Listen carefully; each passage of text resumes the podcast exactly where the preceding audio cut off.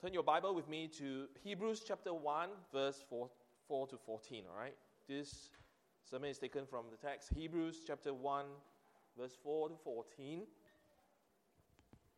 For those of you who do not have yours, uh, you may refer to the projector here. There.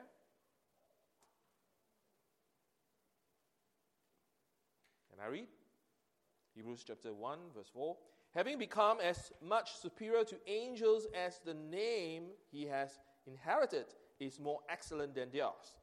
For to which of the angels did God ever say, You are my son, today I have begotten you? Or again, I will be to him a father, and he shall be to me a son. And again, when he brings the firstborn into the world, he says, Let all God's angels worship him. Of the angels, he says, he makes his angels wings and his ministers a flame of fire.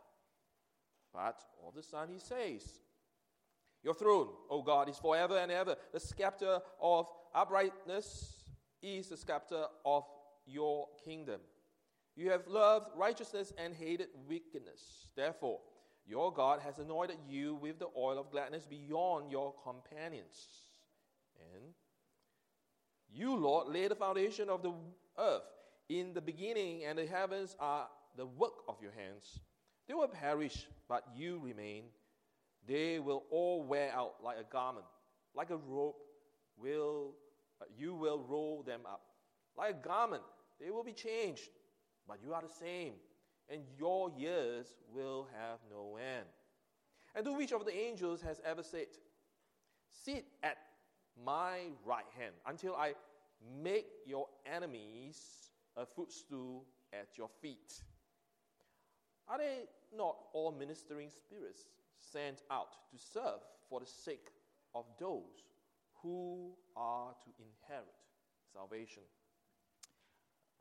Let's come before the Lord to pray that He may speak to us in His word. O Lord on high, we know that you are beyond us and yet so very near to us, that you dwell among us only because of your Son, Jesus Christ. For Lord, you are spirit and we are not. So, Lord, help us this morning to know you and your precious Son, who has given himself to us, who is more superior, more lovable, most ultimate in every way. And Lord, be with us, speak to us with your Holy Spirit, especially. And Lord, may not we may not treat help us that we may not treat this like another lecture or any other um, mere uh, spoken words, but Lord, your word indeed, especially for myself. In Jesus' name I do pray. Amen.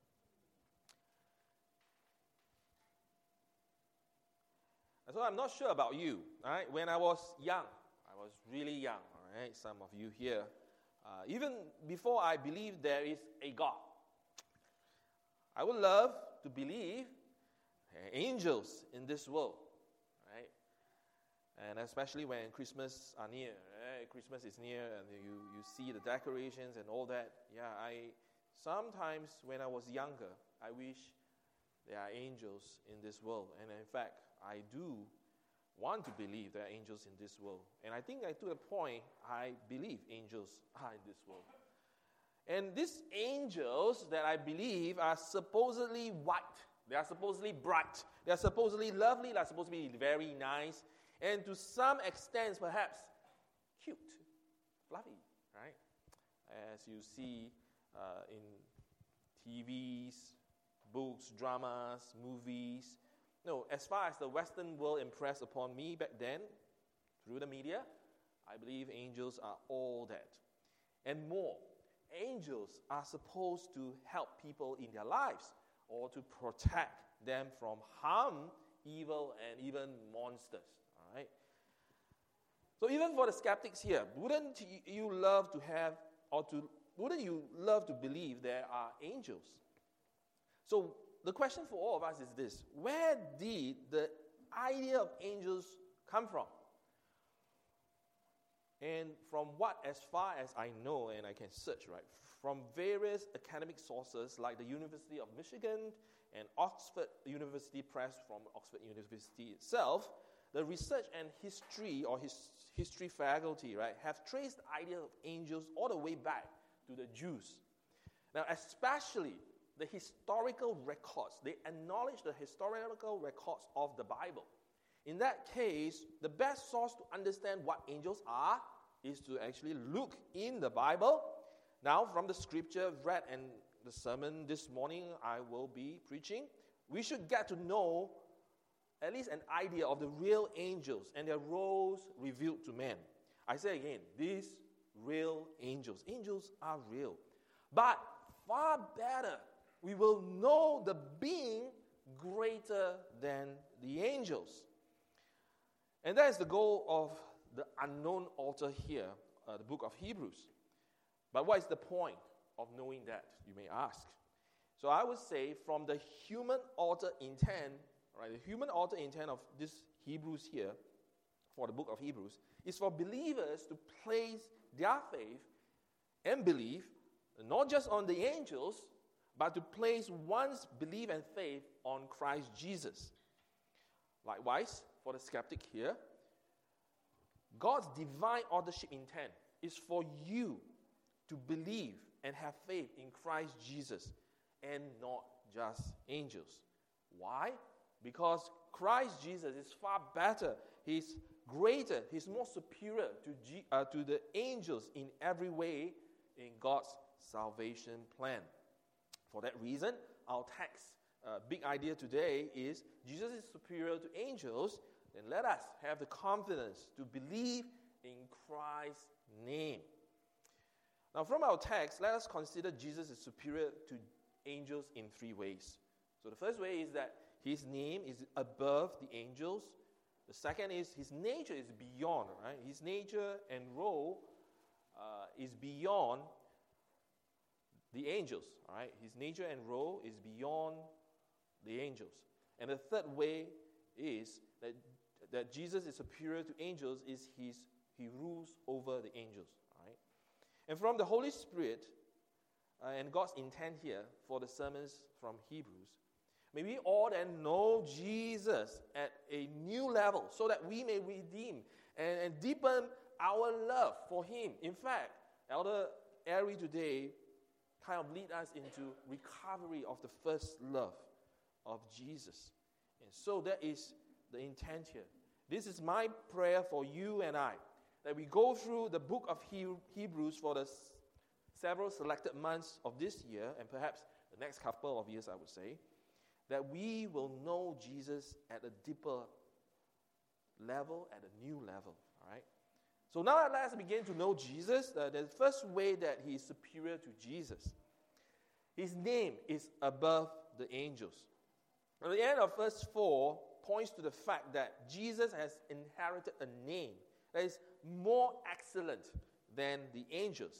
Now, how is that so, you may ask? You see, in those days, even now, right, the identification of the official name of a person was always attached or followed by the Father's name, right?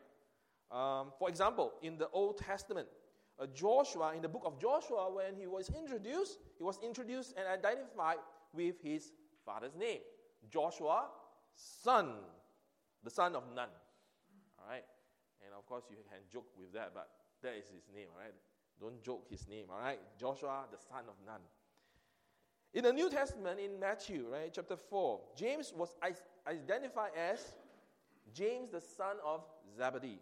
You know, there are two James, but one of them, he's, you know, he is very clearly to differentiate them, you have to introduce the full name. James, the son of Zebedee. And Jesus was introduced with his earthly name in John chapter 1. Jesus, the son of Joseph. Now, a person is identified with his first name first, and then his father's name. It is like uh, the last name or family name of a person in, in most of the uh, communities in the West, I would say. Uh, like James A. Smith, uh, Peter Wolfgang, right? And that would be from Europe, most likely from Germany, or Neil Anderson. Now, the family's clan's surname uh, would be the last name, right? And it's more common here in Singapore, like the Tans, the Lims. And in Korea, you have the Kims, you have the Lees and Parks, for example, right? Ironically, though it was through the angel Gabriel that Jesus received his earthly name, Jesus' divine identity and name were first revealed to man by fallen angels, the demons, in Mark chapter 5, verse 7. And they addressed Jesus as Jesus, Son of the Most High God. Of course, they were trembling. Subsequently, Jesus' heavenly name was revealed to Peter in Matthew chapter 16. Jesus, the Son of God, simply. In that case, God is the Heavenly Father of Jesus, and the Heavenly Father confirms in the books of the Gospel saying, You are my beloved Son. With you I am well pleased. And for that reason, the Gospel of Mark, chapter 1, verse 1, begins with introducing the full name of Jesus as Jesus Christ, the Son of God. Not any other Jesus, but this Jesus Christ, the Son of God. Now you have to get this. Jesus' last and family name is God. The significance of Jesus' name here is threefold then. Firstly, Jesus and God has a father and son relationship.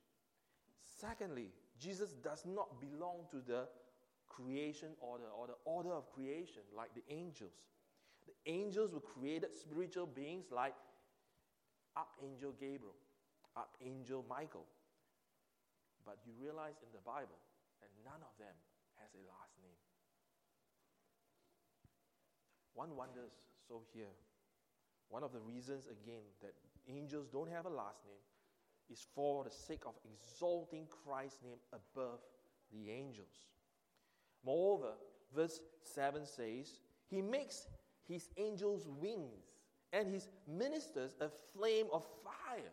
And this is drawing from Psalms 104, a way of saying that though angels are spiritual beings, they are not eternal beings. Their existence are tied to creation. But Jesus is not created by God, but birthed forth from and by the Holy Spirit. And he has a last name the Son of God. Thirdly, and most significant about Jesus' name to all of us here is in verse 6. Now look down with me uh, to verse 6. All right, verse 6 here. It says that he, what? He is the firstborn into the world. Now, this is alluding to Psalms 89, verse 27. In other words, in other words, Jesus, the Son of God, is the firstborn of God's family into the world. And is also the firstborn to, to raise from the dead. Now, Jesus is the firstborn of the spiritual family of God's children.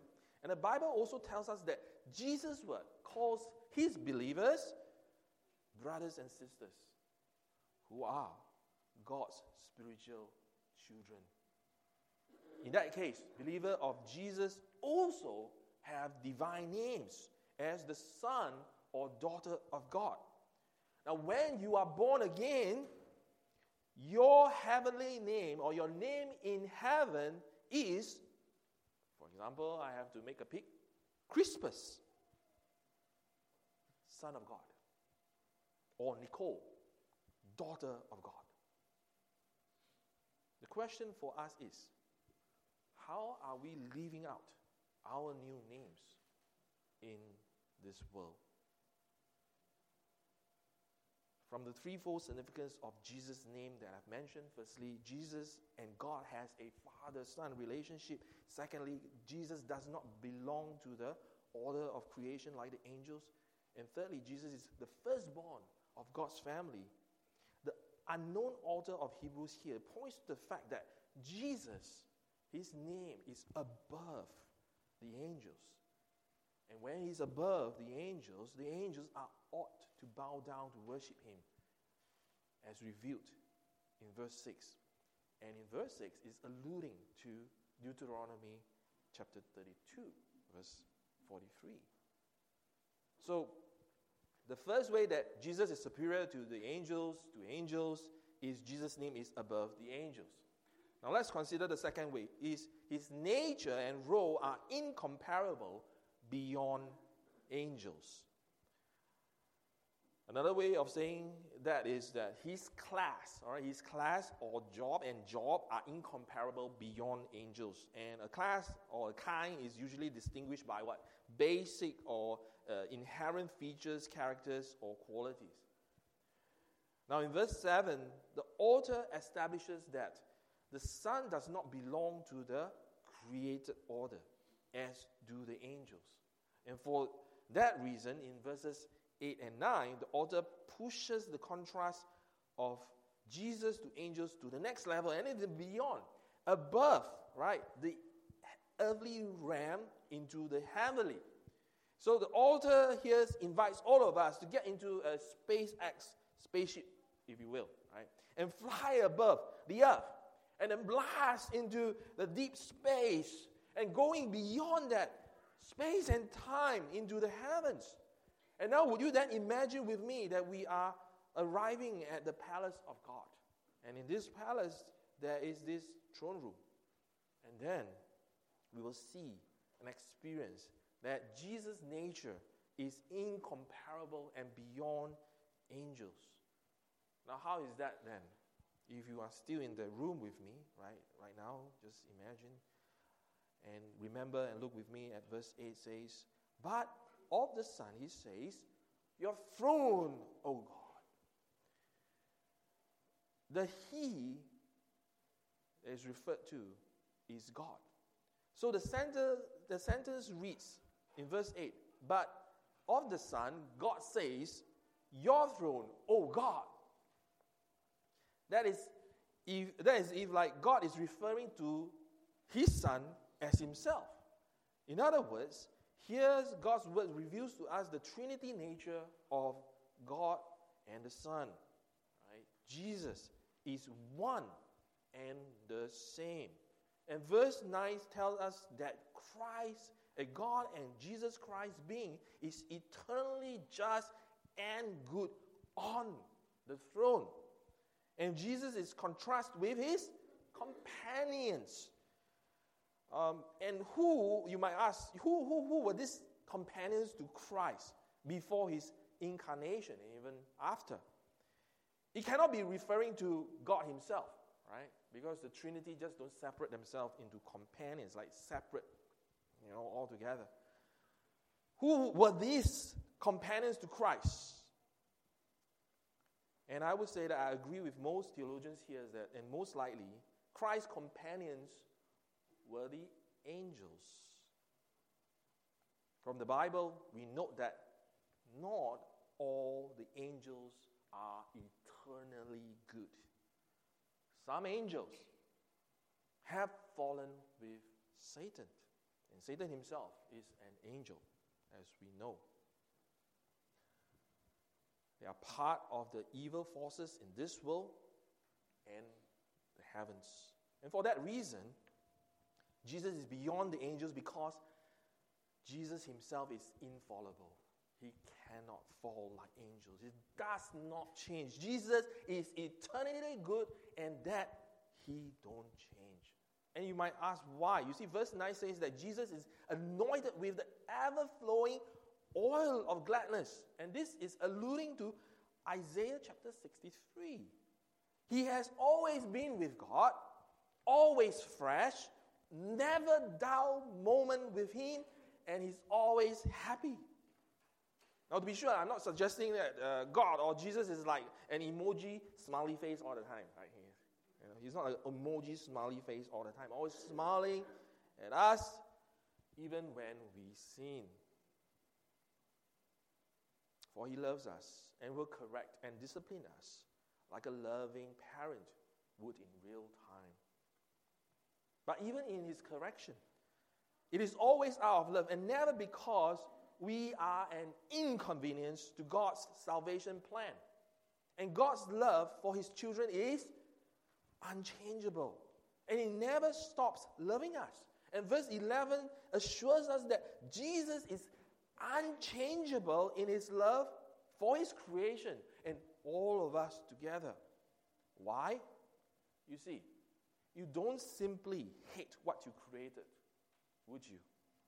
For instance, after you did a painting, after you bake a cake, I know some of you love to bake cakes, completed a project, right? Skyscrapers if you built, or did some renovation simply to your house, right? Even if it's not perfect, you wouldn't hate it, would you?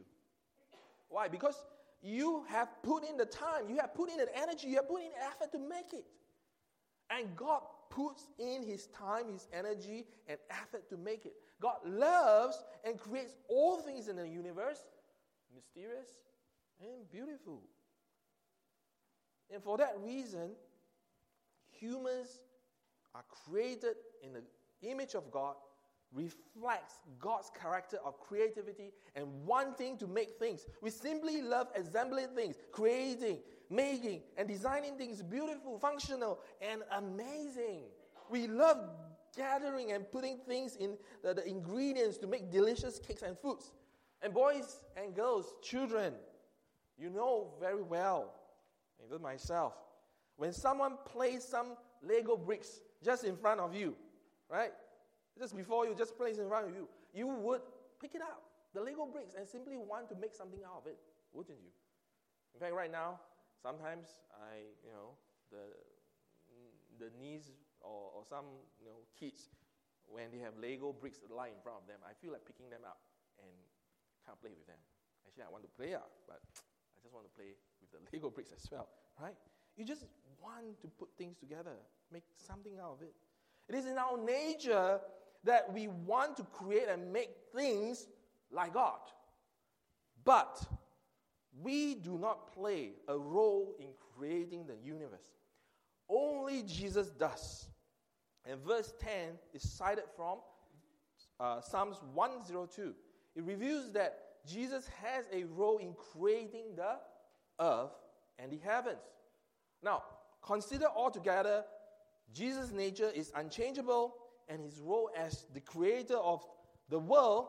And in contrast to the angels, here, Jesus is incomparable and beyond them. And for those reasons, the way that Jesus is superior to angels must be such that he rules over the angels.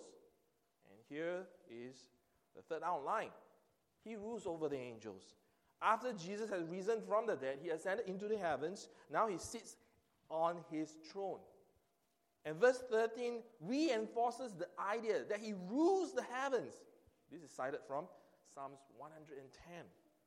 God speaking to the risen Christ, sit at my right hand, or sit at my right hand. So in the Old Testament, such as Psalms 110, the right hand is mentioned in the context of a person of a higher authority, referring to the power of ruling.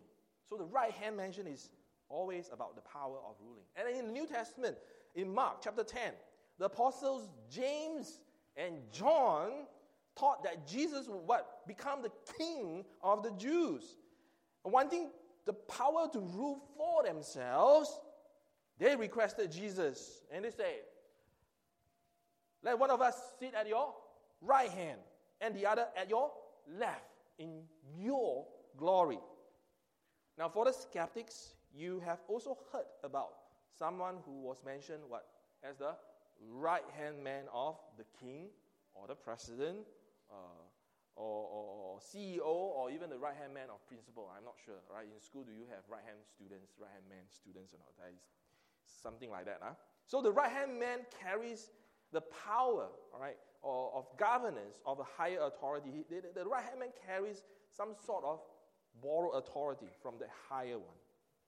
The same goes for Jesus as the right hand of God. Jesus has the power to rule. But unlike the right hand man on earth, God did not transfer his power to Jesus as if like Jesus don't have inherent power. Right after he ascended to heavens, he's seated on the right hand of God, and on his throne, and, and, and God somehow transferred the power to him. No, Christ already has the power to rule himself. And you may ask, how do we know that? You see, when Peter attacked a servant of the high priest to resist Jesus' arrest, but Jesus rebuked him in Matthew chapter 26.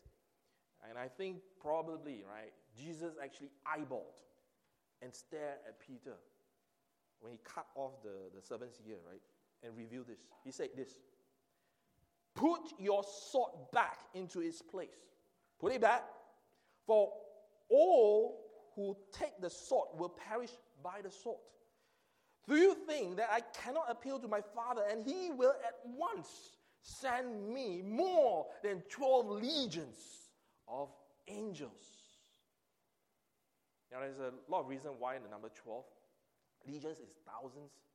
So 12, more than thousands. There's a reason of it. I won't dwell into it, but basically, it's many angels, numerous angels, beyond perhaps what we can count. Now, as D.A. Carson puts it, as he reflected on Matthew chapter 26, and I quote There's no one quite like him. Even when he's being arrested and dragged away, his disciples wonder if having courage now means to pull out a sword and slash at the attackers and Jesus' response is, Don't you understand? I could, in theory, call 12 legions of angels. Do you think an unruly mob is going to stand up to 12 legions of angels? Jesus rules. Jesus inherently have the power. In other words, same as the Heavenly Father, Jesus has the authority, has the power over the heavens, and rules over the angels. Now, Jesus sits on his throne with God's authority, and he commands and rules the angels. Likewise, as God the Father commands his angels to guard Jesus for God's salvation plan, Jesus will also command his angels to protect us in all our ways for those who inherit salvation. Now, other than guarding us for our salvation's sake, you might ask, how are these angels then helpful to us? What are angels revealed to us by their Creator God from the Bible? Now, there are three things about angels who would help us. And the first is this angels would meet the personal needs of those saved as God's. Uh, angels will meet the personal needs of those who are saved. Angels are basically God's messengers, right, to meet those needs. So, where is that taken from? That is from Luke chapter 1, verse 12 to 13, right? Uh, the angel personally ministered right, to the needs of two couples. Now, second thing about angels who would help us. Angels will fight for us. They would fight for us. They are numerous. They are many. 12 legions are just a number, right? But they are numerous. They are not just numerous, they are powerful and they are fearsome warriors who, who perform supernatural tasks in God's service. For example, in 2 Kings verse, uh, chapter 19, just one angel, an angel wiped out 185,000 Assyrians in just one single night. Now that's at the astronomical grand nation kind of historical uh, level, right? At a personal level, consider the archangel Gabriel again. He was one he was the one who announced the birth of John and the birth of Jesus to their parents, and then he also muted Zechariah. As I preached before, that was probably out of graciousness of Gabriel, not allowing Zacharias to say more to blaspheme against God, right? So Gabriel has power, right? And he's personal. Then, hundred of years before, the same angel Gabriel also spoke to Daniel in the book of Daniel, chapter 10, about the angel's epic battle in the spiritual realm. And then this kind of flows into Revelation. You can read Revelation for yourself, right? Angels do battles in the spiritual realm. And I would say it's probably epic, right? God's angels versus Satan's angels, they fight. And we know from Daniel chapter 10, you know, that God's mission uh, given to Gabriel to deliver a message to Daniel was somehow delayed for 21 days. 21 days because of Satan's fierce and powerful op- opposition. But with the help of another archangel, and we are introduced to Michael, right? The warrior archangel. Gabriel was able to overcome and to come to Daniel. The angels fighting for us. The angels fighting for us. And then, thirdly, how are angels helpful to all of us? Angels will comfort and deliver us in our time of death. And that is taken from Luke chapter 17. I say again, angels will comfort and deliver us in our time of death. Before all of us close our very eyes with our last struggle seeing this world, you will know angels. You perhaps will see angels comforting you and I, those who inherit salvation. They are real. If angels will be there to comfort us in our time of death, wouldn't then Jesus command his angels to comfort us when we pray, even right now, to Jesus for God's help in our troubles? Though Jesus has completed his work on earth, in the heavens, his job is interceding and praying for us. He's ruling the heavens to execute and to complete God's entire plan to save all of his people, past, present, and future. And let us appropriate his words in Psalms 91 to comfort all of us here. For he will command his angels concerning you to guard you in all your ways. Why? Because you hold fast to me in love, and I will deliver you. I will protect you because you know my name. When you call me, I will answer you. I will be with you in trouble. I will rescue you and honor you. With long life, I will satisfy you and show you my salvation. Let us then confidently believe and ask in Christ's name, who is much, much more superior to all angels put together. Pray in Jesus' name not in angel's name, right? We are not in some other kind of religion. We pray in Jesus' name, not in Jesus' name or any idols. We ask Jesus that may help us with his legions of angels to guard us for our salvation in our incoming and outgoing. And he will fight us. And he will fight for us as promised in 1 John chapter 5 verse 13 through 15. And read to us, may this comfort you.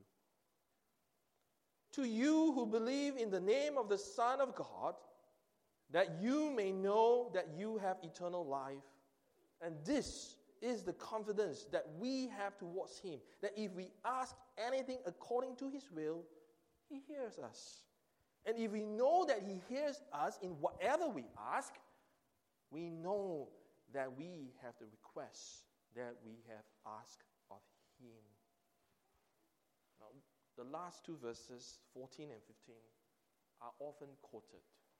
But let us remember the context of whatever we ask is in verse 13. To you who believe in the name of the Son for our salvation plan. In His name, for our salvation, ask, and He will hear us, reply us. And this is the confidence we have in praying in Jesus' name. This is God's word.